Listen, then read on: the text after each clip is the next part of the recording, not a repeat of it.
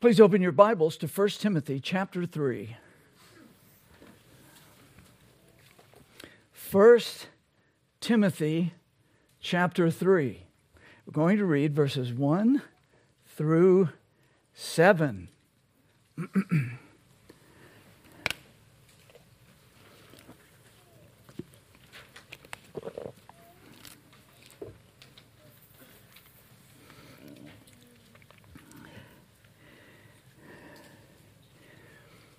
It is a great privilege, brethren, to be here.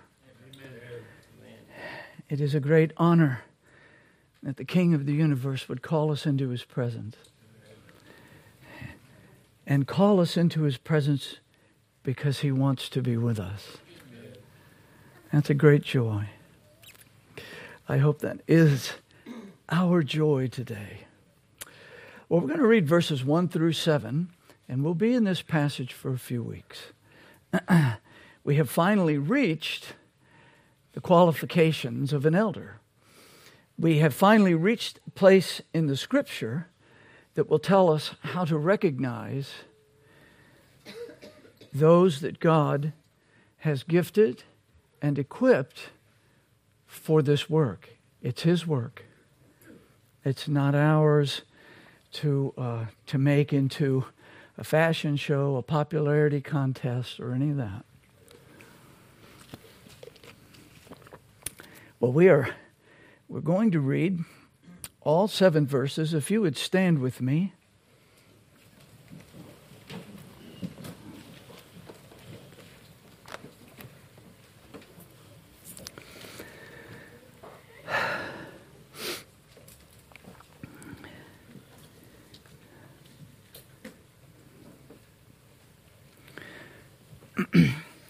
First Timothy chapter 3 beginning in verse 1. This is God's word. This is a true saying. If a man desire the office of a bishop, he desireth a good work. Notice, he does not say a good position, but a good work. A bishop then must be blameless, the husband of one wife, vigilant, sober, of good behavior, given to hospitality, apt to teach, not given to wine, no striker, not greedy of filthy lucre, but patient, not a brawler, not covetous, one that ruleth well his own house, having his children in subjection with all gravity. For if a man know not how to rule his own house, how shall he take care of the church of God? Not a novice, lest being lifted up with pride he fall into the condemnation of the devil. Moreover, he must have a good report of them which are without lest he fall into reproach and the snare of the devil. Amen. Let's remain standing in the presence of the one who so dearly loves us. Let's unite our hearts as we pray together at his throne.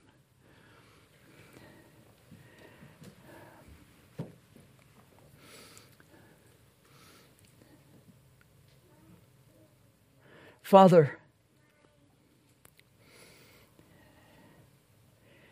we do praise Thee as the one true living God.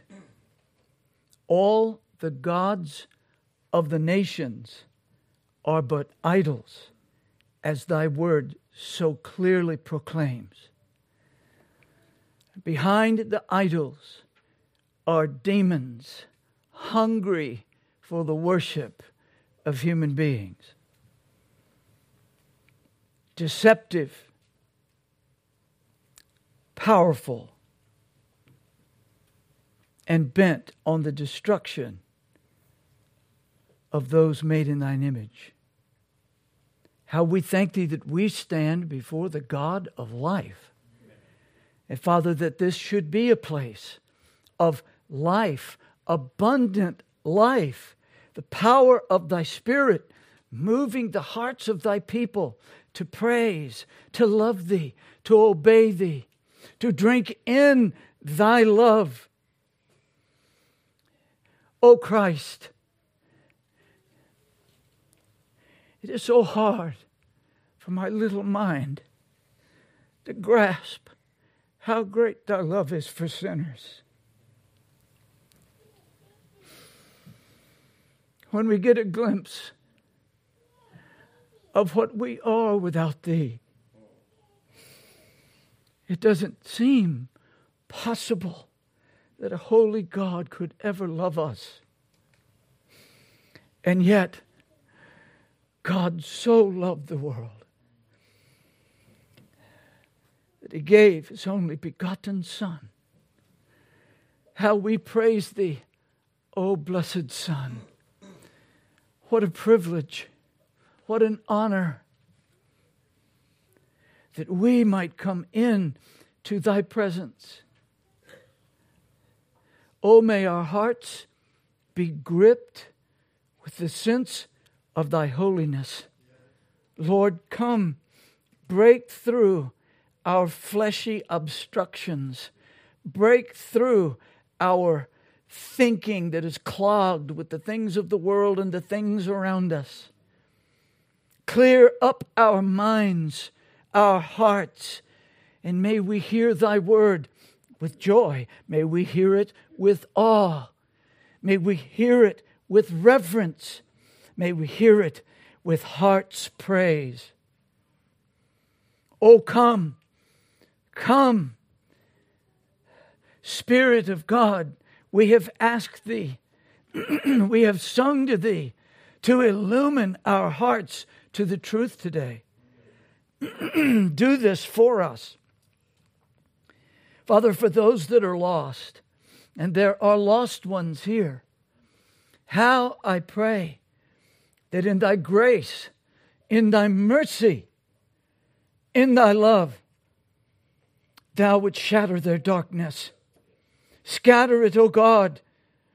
Shine the light of thy truth in the dark crevices, in the nooks and crannies of their heart.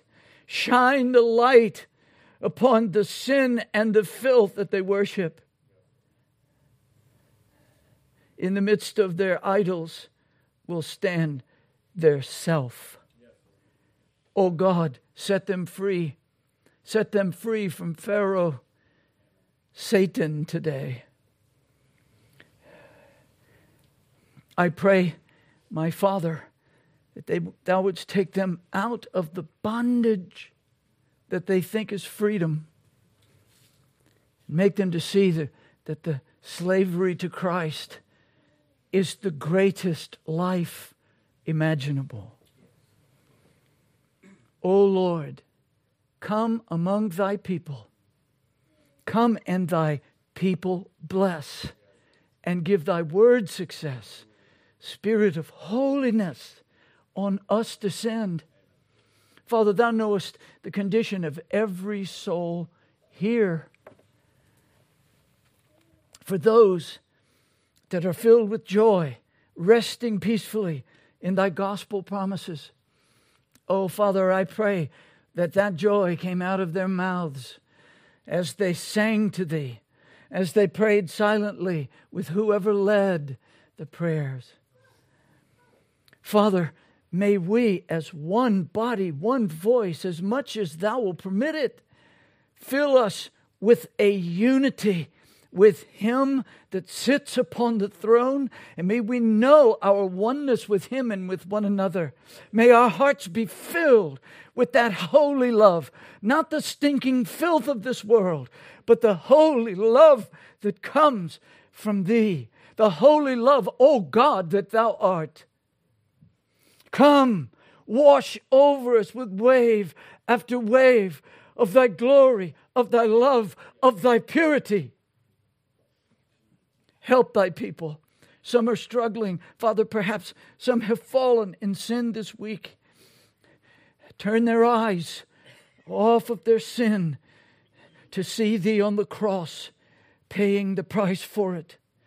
Oh God, for all those that have sensed their weakness or are feeling weak even at this moment. May they look to thee and find strength. Thou givest power to the faint, and to them that have no might, thou increaseth strength. Lord, for those who are stumbling, struggling under their providences, may we learn with Paul and may we, may we know that thy strength is made perfect in weakness.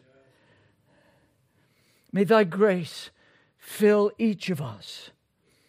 Now, Father, help this vessel of dust to bring thy word, thy living word, thy powerful word, sharper than any two edged sword. Bring it. Help me to wield it. And Father, I do pray for all those that are sick, we have many that are sick. Father, heal their bodies, raise them up. Lord, I, I think of the Collins uh, who were uh, back with us last week and now down again with sickness. Have mercy. Strengthen each body. And Father, I, I ask for all those that are sick in any way. In fact, Father, coming back to the needs of thy people. There are some here that need assurance. I pray that thy word and spirit will fire that in their souls, that they will understand that our assurance is all in Christ and his words. Lord, all of us need thee today. May we know thy great kindness May we know thy reproofs, thy rebukes. Let us take them as thy children. And Father, for thy comforts, for which we plead, and for the love without which we cannot live. Please abundantly deal with thy church here today in every condition represented. And I pray it all in the name of thy Son. Amen. Amen. Please be seated.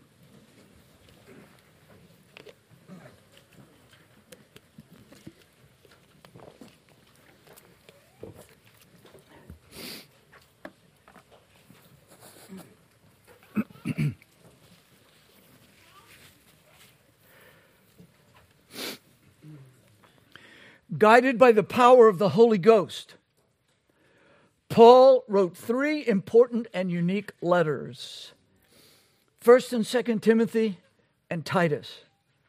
These were written to individuals rather than churches, as in Paul's other letters. Since the 18th century, these writings have been called the pastoral epistles or the pastoral letters. Paul apparently wrote these letters during the last years of his life and ministry. So they are rich in Paul's mature thinking and experience. For that reason, they are rich in truth, essential. Hear this essential for a Christian's doctrinal life church life, and daily life. And in these letters, Paul gives us Christ's qualifications for elders.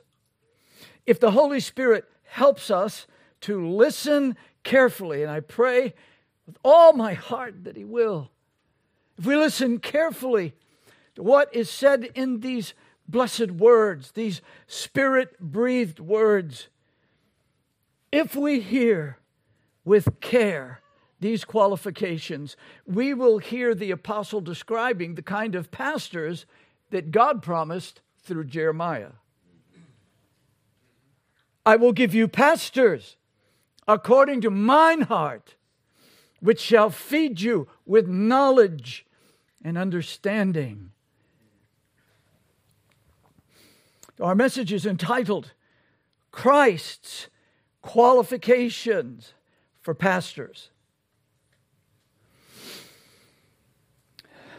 Oh, may our loving Heavenly Father give us enlightenment, wisdom, and discernment by the power of the Holy Spirit.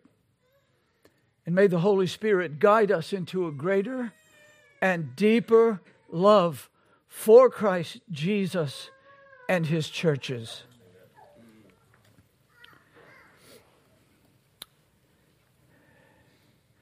By the way, if we call ourselves Christians, if we bear his name,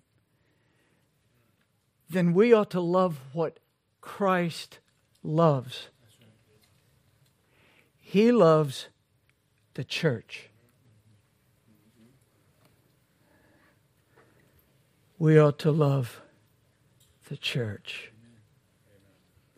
So let us now consider the context for Paul's qualification of overseers.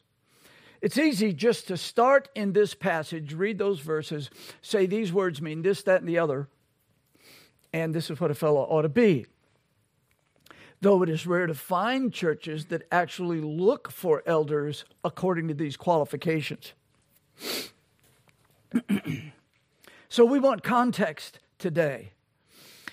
That begins with chapter 1, verses 1 through 20. For time's sake, I will not read all of these passages, but I will summarize uh, to the best of my weak ability. The first major idea is the preservation of the gospel and Christ's doctrine. That's what this letter is about. Preservation of the gospel and Christ's doctrine. First, this very first spirit breathed letter to Timothy begins Paul, an apostle of Jesus Christ. Now let's listen carefully. By the commandment of God our Savior and Lord Jesus Christ, which is our hope. He wasn't elected to the position, he was chosen, equipped, and sent. He then says, Unto Timothy, my own son in the faith, grace, mercy, and peace from God our Father and the Lord Christ, Jesus Christ, our Lord. These two verses affirm the truth that we have considered previously. in the Great Commission, Jesus said, All power is given unto me in heaven and in earth. So then, one, God the Father bestowed all authority in the universe on Jesus Christ, his Son. And he reigns as King of kings and Lord of lords in heaven.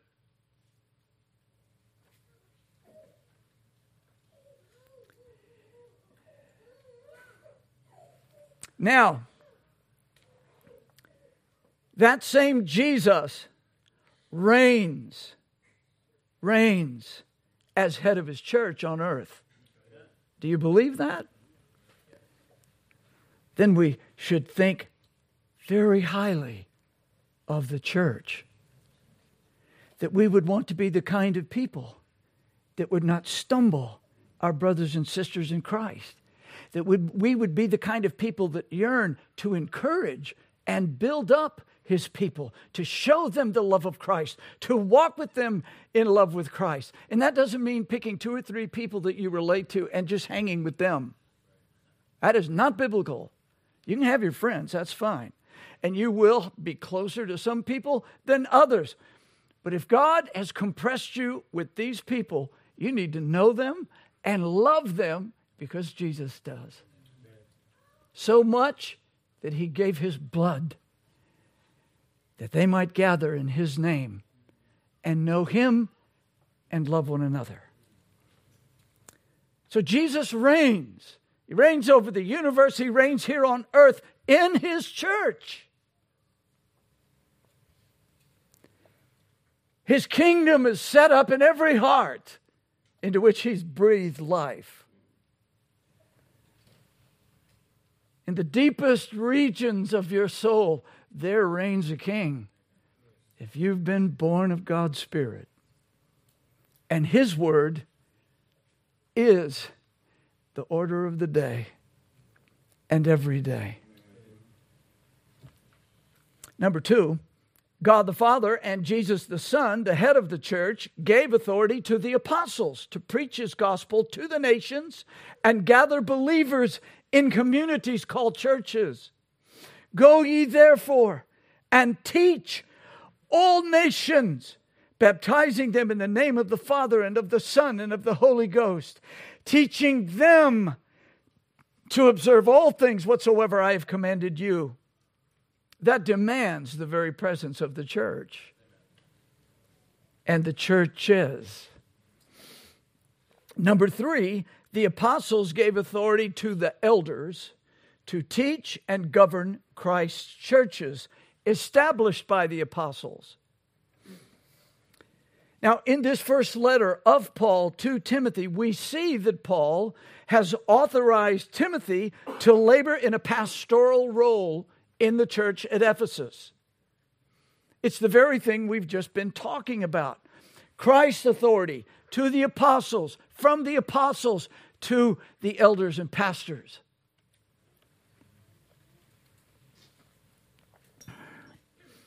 In this first letter to Timothy, we see many things which could be side trips uh, in each sermon, but we're going to try to stay focused on our context and then the qualifications. These are rich letters. Don't let the term pastoral epistles make you think it's only about preachers. Not so. It's about how Christians ought to live and what their churches ought to look like. And that rests on the kind of men that they ordain to lead them. There is no escaping that. That's God's order. So,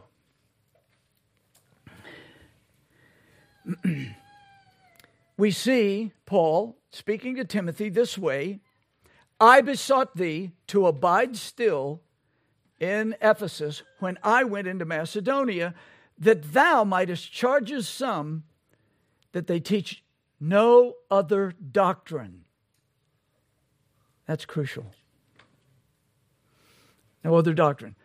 In other words, Timothy has just been given an extremely difficult work. The church is in trouble. They're under false teachers that's destroying Christ's worship. And I want you to go in and fix it. That's exactly what's taking place here. He obviously had some confidence that Timothy was a man of character. So, this letter begins with Paul's salutation. Paul began by declaring his apostolic authority, an apostle of Jesus Christ by the commandment of God. Come on, let's get real for a minute. If any of us walked into the office or just walked into our houses and said, I'm the father here and I'm the, the mother here because of the command of God, we'd all start getting a little antsy, right? But it's the truth. We all hate authority, and we have to learn how to love God's authority. We are all disordered by sin. We need to be reordered by God's truth.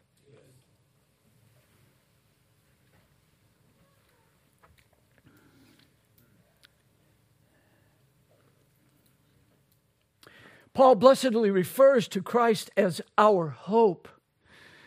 That is, we have an eager, confident expectation of eternal life because of Christ's person and work. Hope here isn't the kind of thing like, oh, I hope I get that job. There's a possibility in that scenario that you might not. Oh, I hope that she'll marry me or that he'll ask me to marry him. Might not happen, right? That's the way we use hope. There's some sense of what might not happen. That is not the way Paul uses the word hope. It is an expectant and confident, even an eager expectation of what God has said. My hope for everlasting life is not in a single work I have done. It's all in Christ Jesus. And that's why I have a confident expectation. It's all in Christ. He's our hope. Then Paul emphasizes his loving and pastoral relationship to Timothy, my own son, in the faith. Paul then greets Timothy with three important words grace, the unmerited favor of God in Christ Jesus. Number two, mercy, the kindness and concern God expresses to those in serious need. And three, peace, the state of harmony that comes when a repenting sinner believes on the Lord Jesus Christ and is reconciled to God. That's real peace. That's a peace that the world cannot take away. The world can give you certain kinds of peace, but just as easily as you can get it, it can be taken away. It can be robbed. But the peace we have is a peace that comes from the fact that we're no longer at war with God. We're at war with our sin. That unpieces us some days, but that's exactly when we turn and look at Christ and we're at peace again.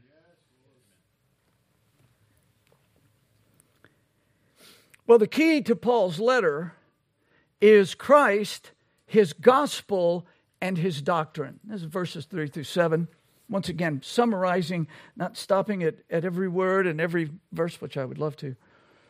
Verse 3 describes why Paul authorized Timothy to stay in the Ephesian congregation while Paul himself went to Macedonia.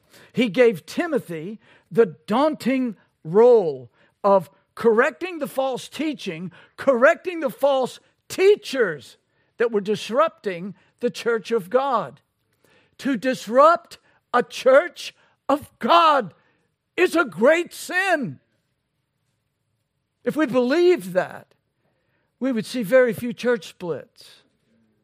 If we believed that, we would see and love Christ's church more. To disrupt the peace of Christ's church is a grave sin. And it was being disrupted in Ephesus in a big way. Charge some that they teach no other doctrine. You understand what's being said there?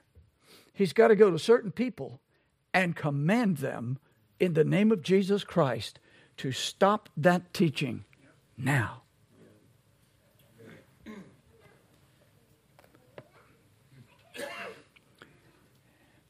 I would imagine that in many places that call themselves churches today, that would not be welcomed. Stop teaching that. That is not in harmony with the Word of God. You need to repent of that. People took that seriously. If, they, if we really understand it, if we understood it, if this was something that stood in our hearts, peace in Christ's church, the doctrine of Christ, the doctrine of His grace, many of us would stop listening to the guys we listen to. We're often just as bad as the world to be caught up in the flash bang of celebrity as opposed to someone who is serious about the souls of men and women, serious about the holiness of God's people.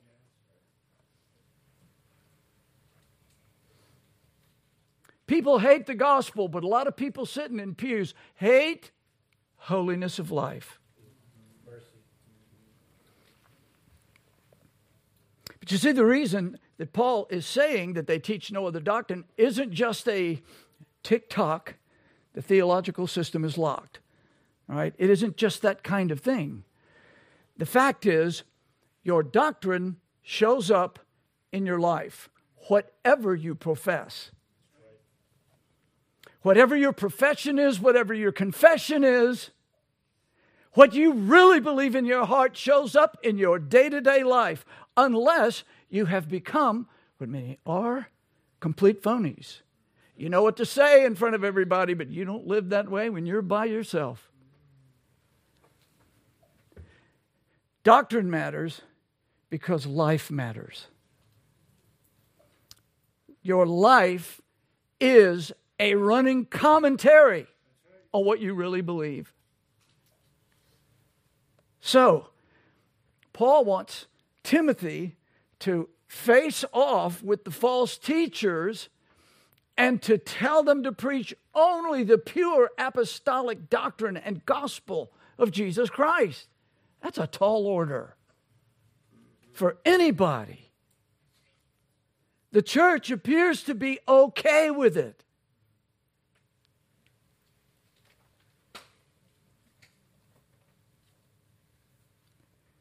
Doctrine matters in personal life. Doctrine matters in family life. And doctrine matters in church life. And today, because of our tragic and idolatrous love of self, everything's about me. Our culture's all like that. I'm not saying that's so of every human being in here. Those of you that have been go- born of God's Spirit know what you are. And you realize it was your self idolatry that had you under the condemnation of God. When the Lord shows you what it is, when the Lord shows you, you, it's not pretty. That's what makes Christ so beautiful. When we realize our lostness and his savingness, if we can say it that way. So, doctrine matters. You're constantly showing what you really believe by the way you think when nobody's looking or even when they are looking, how you speak, and how you act. Remember, I hope at least those of you that were here for these messages, that Paul warned the Ephesian elders in Acts chapter 20. He warned them strongly. He said, Take heed, therefore, unto yourselves. You're the leaders, you are the overseers, you are the pastors of Jesus' flock. It's his flock. Don't ever forget, it's his flock. Take heed to yourselves and to all the flock. You can't just like a few people here and there. If they're God's blood bought people, then you have a pastoral responsibility to them.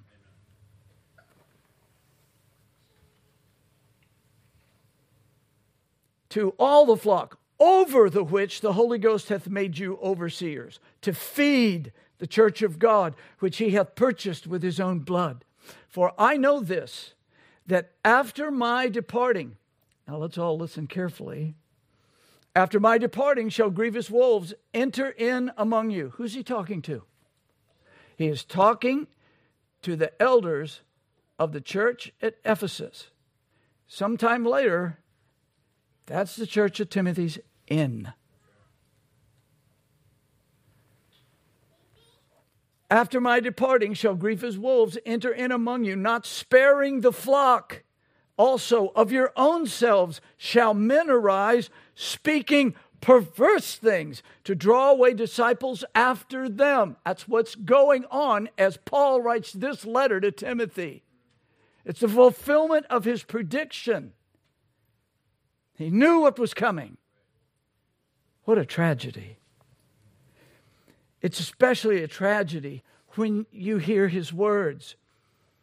Therefore, because of what I've just told you, watch and remember that by the space of three years I cease not to warn everyone night and day with tears.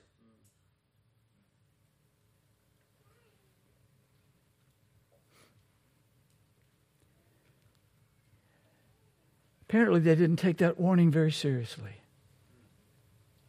Pastors have to live with that reality all the time, which is a great heartache. This could happen, but it won't happen to me. This could run you off the tracks. No, but it won't. And then sometime later on, if they're still around you, they'll come and say, You know, I should have paid attention to that. Sometimes they've left you, and you hear the sadness about how their lives have crashed.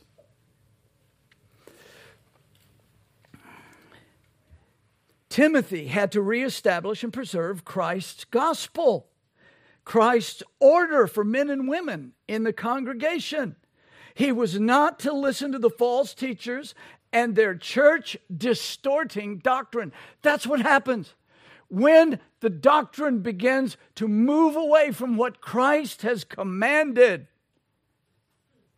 The church's life begins to show it. Sometimes it's a very slow drift.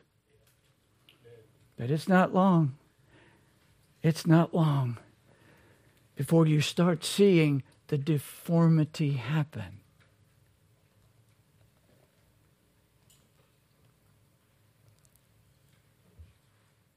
Paul describes the false teachers and their doctrine. He, he describes their doctrine as fables, endless genealogies, and vain jangling. Now, the church seems to be on board with that. And he says, No, Timothy, go in there and tell them this is a fable. It's not what Jesus taught.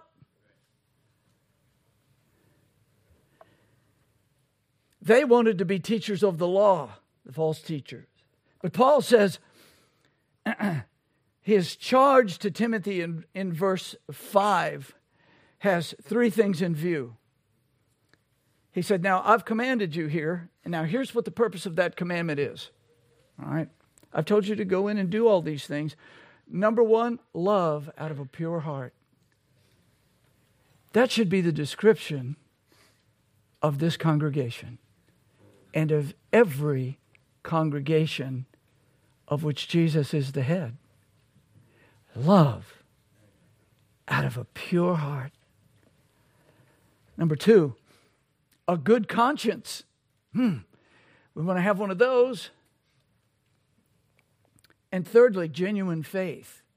Not phony faith, not lip labor, not mouth religion, but love out of a pure heart, a good conscience, and genuine faith. That's why I'm giving you this command. Many of us wince just at the word command, that a man would command me. That's right. Paul says to this man, do this because this is the result. Here's the fruit that that tough job I've just given you is going to bear. Love out of a pure heart. False doctrine cannot produce it. It will not. Well, then, Paul explained the proper use of God's law, verses 8 through 11. Apparently, the heretics wanted to be teachers of the law instead of the gospel, Worse still, Paul said that they did not understand the law nor its application. He says it. They don't understand what they're doing, they don't know what they're talking about. But the people who are listening, just turn on the internet anytime, and you will see false teachers and people not only sucking up their false doctrine, but sending them lots of cash or maybe Bitcoin today. They'll find a way to get the money out of your pocket. So, Paul, Paul gave a brief exposition in chapter 1 of the proper use of the law. The text says we know that the law is good. There's nothing wrong with the law. The problem is us. We know that the law is good if a man use it lawfully, knowing this, that the law is not made for a righteous man, but for the lawless and disobedient, for the ungodly, and for sinners, for unholy and profane. God did not give his law to expose and condemn the righteous. It's a standard of righteousness. It's a standard of righteousness. It's good under the power of the Holy Spirit. Paul says it's good, it's holy, it's just, it's righteous. It's God's law. God's law in the wicked exposes and condemns sin. In the righteous, it's a standard of righteousness. It can no longer condemn him because Jesus took the penalty of the law. Amen. Jesus took the damnation that falls upon lawbreakers and bore it that they might be righteous before God. Brethren, every time your sin stands up and mocks you, every time it fools you and you fall face first into it, every time you lie down and wickedness that you've done years ago pops up, and haunts you, look to Christ Amen. and say, Yeah, I did that. And that's why my Savior hung on the cross.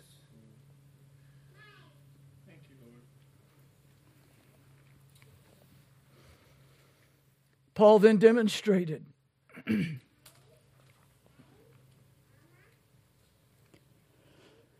Paul then demonstrated that the glorious gospel of the blessed God was the measure by which the church was to evaluate doctrine.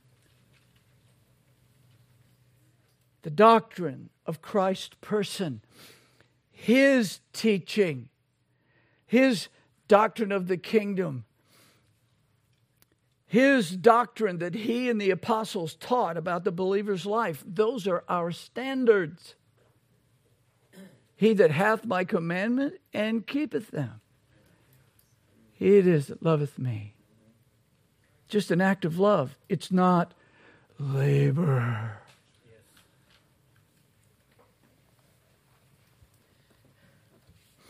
And I can tell you this even if it were labor, to have Christ as the master is to be in the safe place as a slave. Amen. Pharaoh Satan is a hard master. So,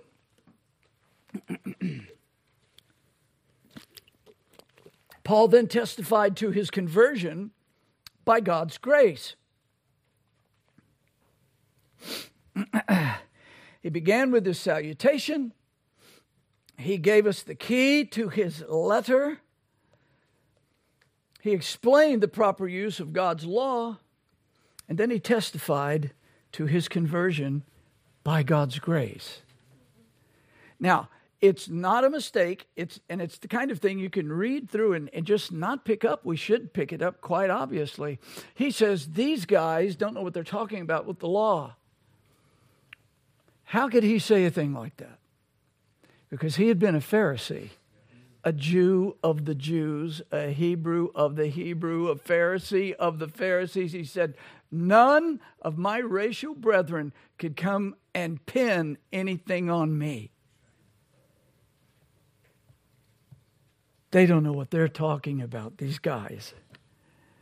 And as one who knows the law, I can tell you it's tragic that this church that I have preached to, that I have loved, is moved in this direction.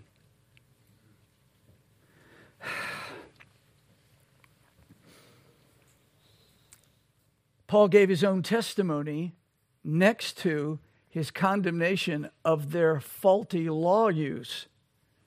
They don't even know the law, they don't really understand it. This is what they want to preach and teach.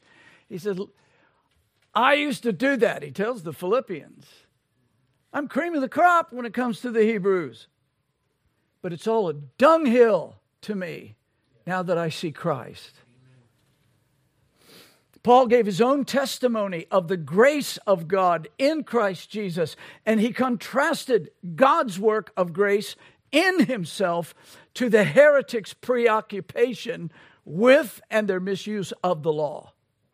As a lost Pharisee, Paul had hated the doctrine of Christ and had persecuted Christ's people. He declared himself a blasphemer and a persecutor and injurious. That made his testimony of God's saving grace so stunning. He understood the law, he understood the purpose of the law, and he said, it doesn't compare to the glorious, bright, and burning truth of Jesus. Amen.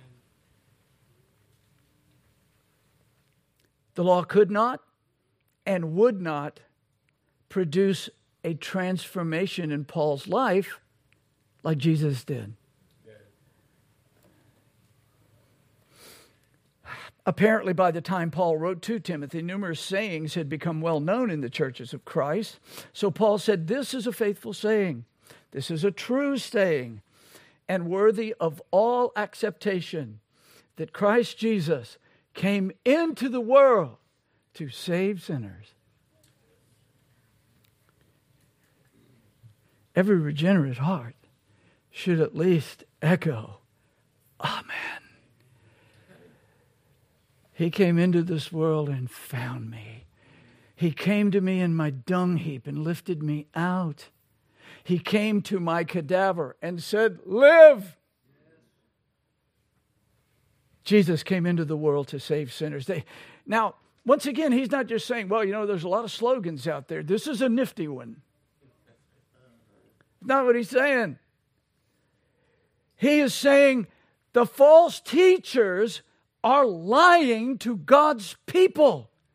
Here's a saying that everybody ought to believe and hold on to Jesus came into the world to save sinners, not the law.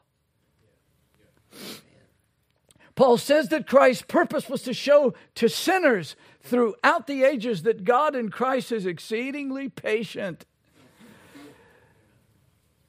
If God wasn't patient, we would all be in hell.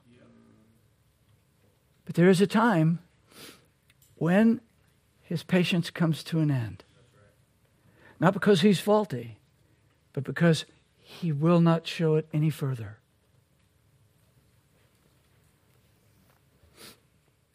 Paul says that Christ's purpose was to show sinners through the ages that God in Christ is patient and that he is eternally gracious to sinners. Gripped by the wonder of what he's just said, Paul bur- burst into a doxology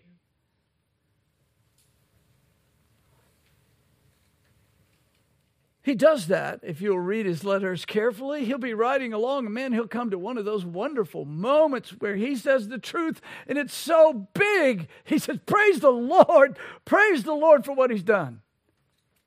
That ought to be us too. That ought, ought to be this people.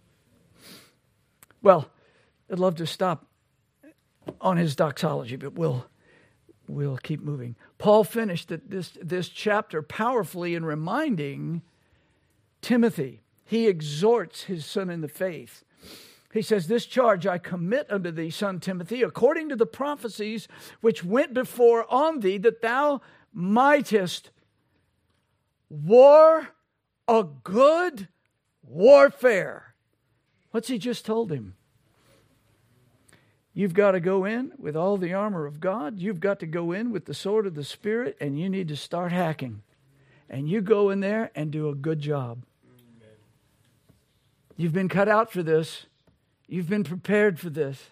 Paul couldn't say that to just everybody. But Timothy had been with him for years.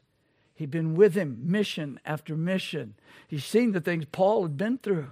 He heard the doctrine over and again. He heard the glories of Christ. He heard of the God man. He heard of the eternal Son of God becoming flesh. He heard of him being born of a virgin. He heard of Christ living a perfect life, keeping the law in the place of sinners. He heard about Christ crucified for the sins of his people. He heard about Christ's glorious resurrection the third day and his ascension into glory and that he was coming back. He heard it over and over. It was part of his being.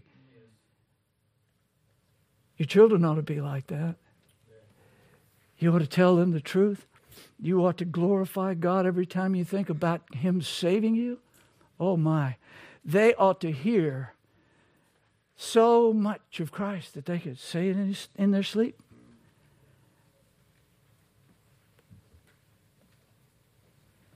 That's what prepared this man. Paul says, Okay, I'm going to Macedonia. You go in and take these guys on. You have to love Timothy. He didn't go, um, maybe Titus ought to do this. He closed the chapter, Paul closes the chapter of all things with a word of church discipline. Paul had excommunicated Hymenaeus and Alexander, who were probably the ringleaders of the false teachers. A pastor according to God's heart must proclaim, must proclaim and protect the gospel along with Christ and the apostles' doctrine in order to protect Jesus' sheep. And there'll be times when that won't be that won't be popular. A pastor according to God's heart must proclaim and protect. He must be a warrior against false teachers and their doctrine. And he must discipline false teachers when necessary. Sometimes people get a book going in the congregation and everybody's like really loving it and thinking it's great. And sometimes it's pure spiritual poison if you understand what they're saying. Do we understand that we vote for politicians because they say things that we think they mean? They use words all the time to make you think this and make you think that.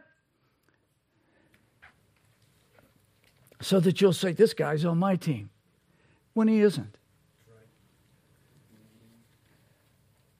And some of them are so clever, they're telling you a lie that sounds like the truth. It happens in pulpits too. Well, anyway, that's how the first chapter ends. Here's a church that has known apostolic preaching and is being drawn away. well, we want to get to chapter 2. And we'll move quickly through that. We don't need to spend as much time because we've laid the foundation. Now, Paul then begins to correct some of the damage to the Ephesian church. It was in need of gospel repair. Paul began with correcting aspects of worship and mission. Don't let that get by you. He didn't just start off with, okay, today we're going to do a real short run at the doctrines of grace. That would have been a good study. And I'm not being irreverent. What I'm saying is what many of the reformers understood doctrine affects worship. What you believe matters, and it affects worship. So, under the influence of false doctrine, the Ephesians had apparently uh, drifted away or were beginning to drift away from prayer and therefore their missionary vision, their evangelism. How about that? Paul exhorted them. First of all, supplications, prayers, intercessions, and giving of thanks be made for all men, for kings, and for all that are in authority. The church was to pray all manner of prayers for all manner of people, even kings and government officials. Why? So that Christ's people could live godly lives in peace and quiet. Now, I ask you, and it's just a question, but is it possible that our nation is in this roaring decline because people that profess to be Christians have not obeyed this command to pray. Because I'm going to tell you what, our comforts, if you're not noticing this, are disappearing. Law was just signed, a, a bill was just signed into law that will put into the hands of people who hate Scripture and hate Christ and hate His people legal recourse to us. Do you know that? Are you aware of this?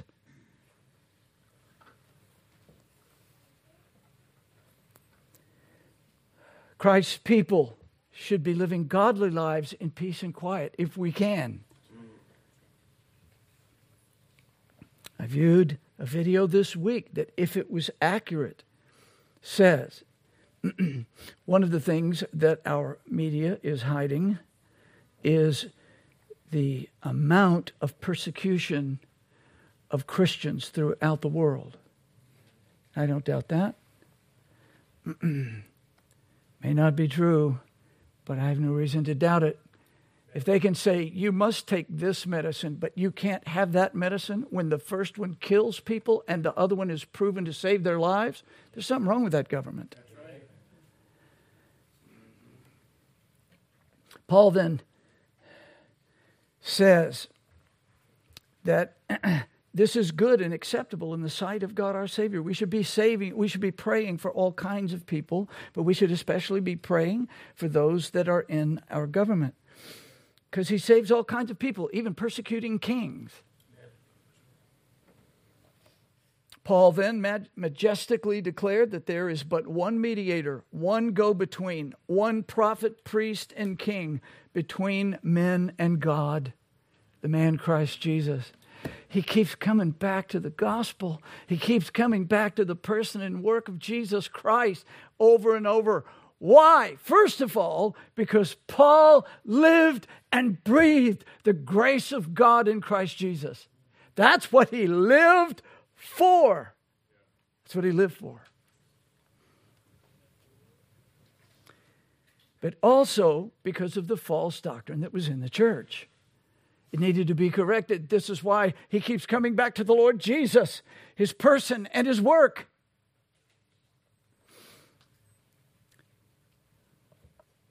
Christ alone gave himself to be the bloody ransom payment for all kinds of sinners.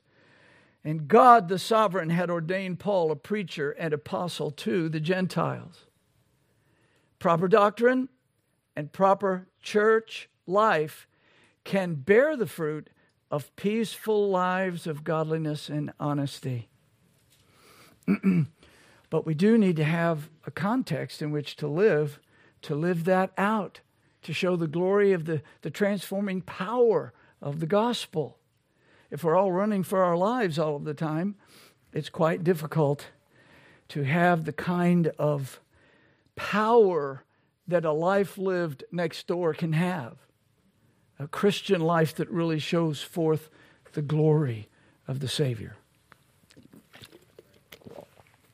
Now, Paul then corrected the roles of men and women this is a hard one to summarize and go through quickly. But in verses 8 through 15, the holy apostle told Timothy to instruct the men to lift up their hands in holy living and in expectant prayer. He did not want them to do this in a spirit of dissension and doubting. Kind of hard to pray when you've got a problem with half the people in the room, or even one. Isn't that so? He commanded the women to dress modestly in the worship of God. He, he starts with worship. And he begins with what? Prayer. Prayer. Jesus said, My house shall be called a house of prayer. I love the word. We're to preach the word. It's absolutely vital to preach the word, but we'll get very little fruit if we are not a people of prayer. So, he goes right to the heart of worship in his correcting. Why? Because the church is being deformed by false doctrine, and then therefore there is no genuine love and desire to pray as they ought. Paul did not want them to be splitting and angry and doubting and arguing. And then he commands the women to dress modestly. Amazing. Especially in the worship of God. That is not a little thing. Oh, modesty, oh, that's always legalism. Mm-hmm. Well, why did Paul put it squarely in the middle of part of what was wrong with their worship?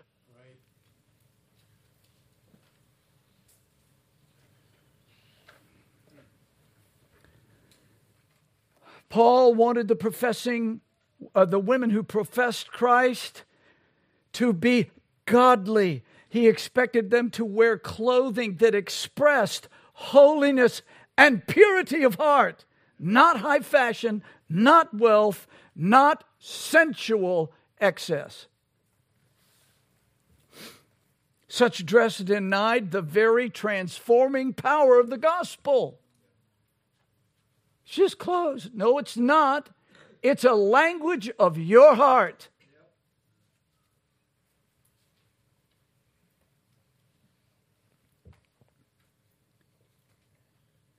Then he got in real trouble.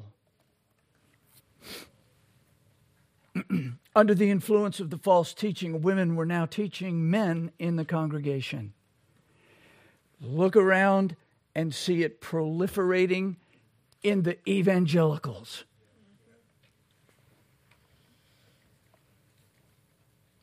Nevertheless, Paul plainly says that he did not permit a woman to teach. Eh, all right, people very often focus on that and they don't look at the context. That's why we're in the context for each one of these things. There was false teaching in the church, and there were false teachers in the church. And Paul is saying, by the way, the women are not to be preaching.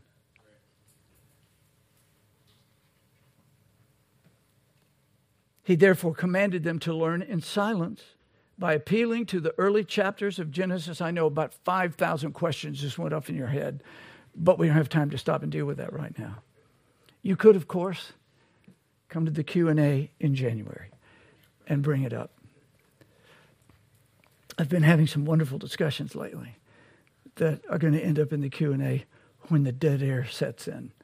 So, he therefore commanded them to learn in silence, and by appealing to the early chapters of Genesis, he declared that women were not to usurp authority over men. And teaching in this sense is an authoritative act. I didn't write this, I didn't make this up.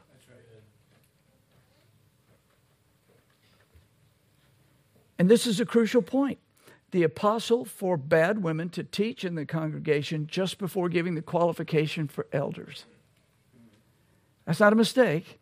And sometimes you miss it because it goes chapter 3 and we go, oh, okay, we're into something else. And that makes us miss the point.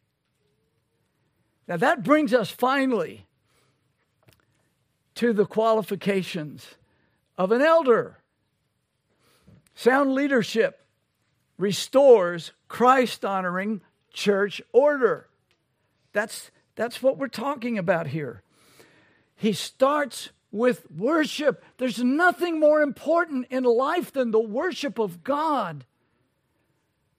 Your flesh will fight you on that. If you've ever tried to pray more than five minutes, you know that your flesh does not want the discipline of communing with the one who saved you.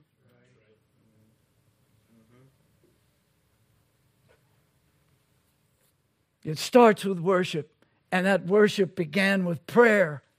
And then it went to how we actually come into God's presence. And what we wear does matter. And by that, I don't mean, oh, you have to come in in a fancy suit or an expensive dress.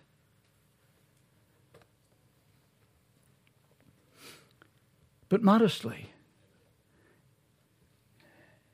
in a way that you're not, you know, just kind of subtly saying, Yes, I know I'm kind of in a strict church, but check me out anyway.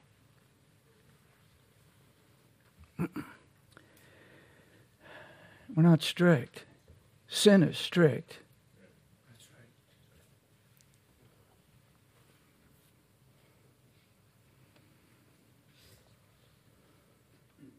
The primary problem with the Ephesian congregation was its leadership.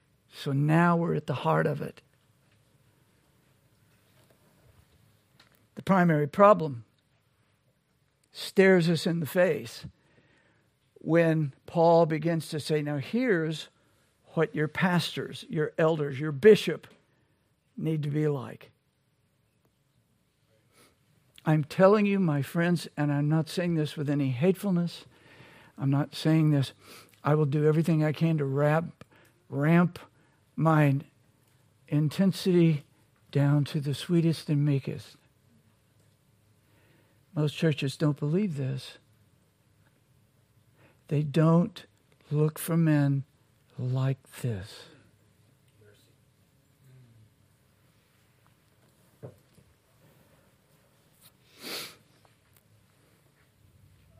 Paul's discussion of women leads to the subject of proper, God ordained male leadership. The primary problem, again, is the leadership. These men must be exemplary Christians, not good old boys. Their faithfulness, their character, their self control, their rule of their homes, their deep knowledge and exp- uh, knowledgeable experience as Christians must shine in their lives. Now, it is possible for a younger man to be an elder, right? But you, you do understand the word elder means an older guy, a lot older. Why? Because when you're young, you have loads of ideas that you think are just great. And some old stick in the mud comes along and goes, mm-mm, that won't work. You don't know how that's going to work out. and then you blow that off, of course, because you're brighter, smarter, and new is better than old. Right? Old doesn't know anything. Hmm. Well, I'll tell you what, I've known some old people. It's like, how did you live on the planet for eight decades and not learn anything? I've run into a few of those, but generally not. Most people live long enough and have an idea of, like, uh, this is wisdom, this is not wisdom. In our day, it's like, oh, sweetie, just go ahead and do what you want. It's your life. Don't let anybody tell you what to do. That is damning doctrine. I'm telling you. There's somebody that will tell you what to do, and it is the living God. And the kind of men that need to be in pulpits are men who understand that. Their lives are to manifest what they're preaching. That's what Paul requires. That's because Jesus requires it let me say they must they must authoritatively administer Christ's word to the congregation while modeling its truth in humility. Paul follows the qualification of elders with the qualification of deacons, and that brings us to finally those qualifications. Let's read them. Paul quotes another faithful saying regarding the good work of a bishop inspired by the Holy Spirit of Christ Jesus, Paul said, This is a true saying. If, now, if the Holy Spirit puts these kind of words in an apostle's mouth, we should sit up and listen.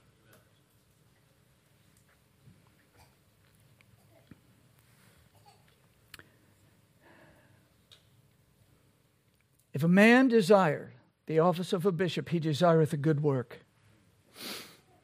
A bishop then must be blameless, the husband of one wife, vigilant, sober, of good behavior, given to hospitality, apt to teach, not given to wine, no striker, not greedy of filthy lucre, but patient, not a brawler, not covetous one that ruleth well his own house, having his children in subjection with all gravity.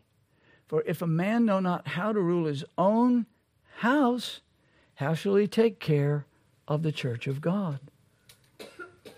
Not a novice, lest being lifted up with pride he fall into the condemnation of the devil. Moreover, he must have a good report of them which are without lest he fall into reproach and the snare of the devil.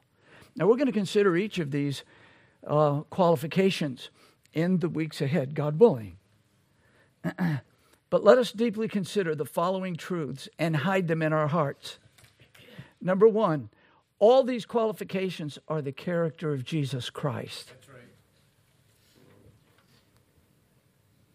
Number two, the words bishop, elder, and pastor are the same office. Now we'll see that. Each of those words points out a different aspect of that office or of that function within the church. Pastors, after God's own heart, are not and cannot be perfect in this world. I'm going to repeat that. When you look at these qualifications, it's like, where do you find somebody like this?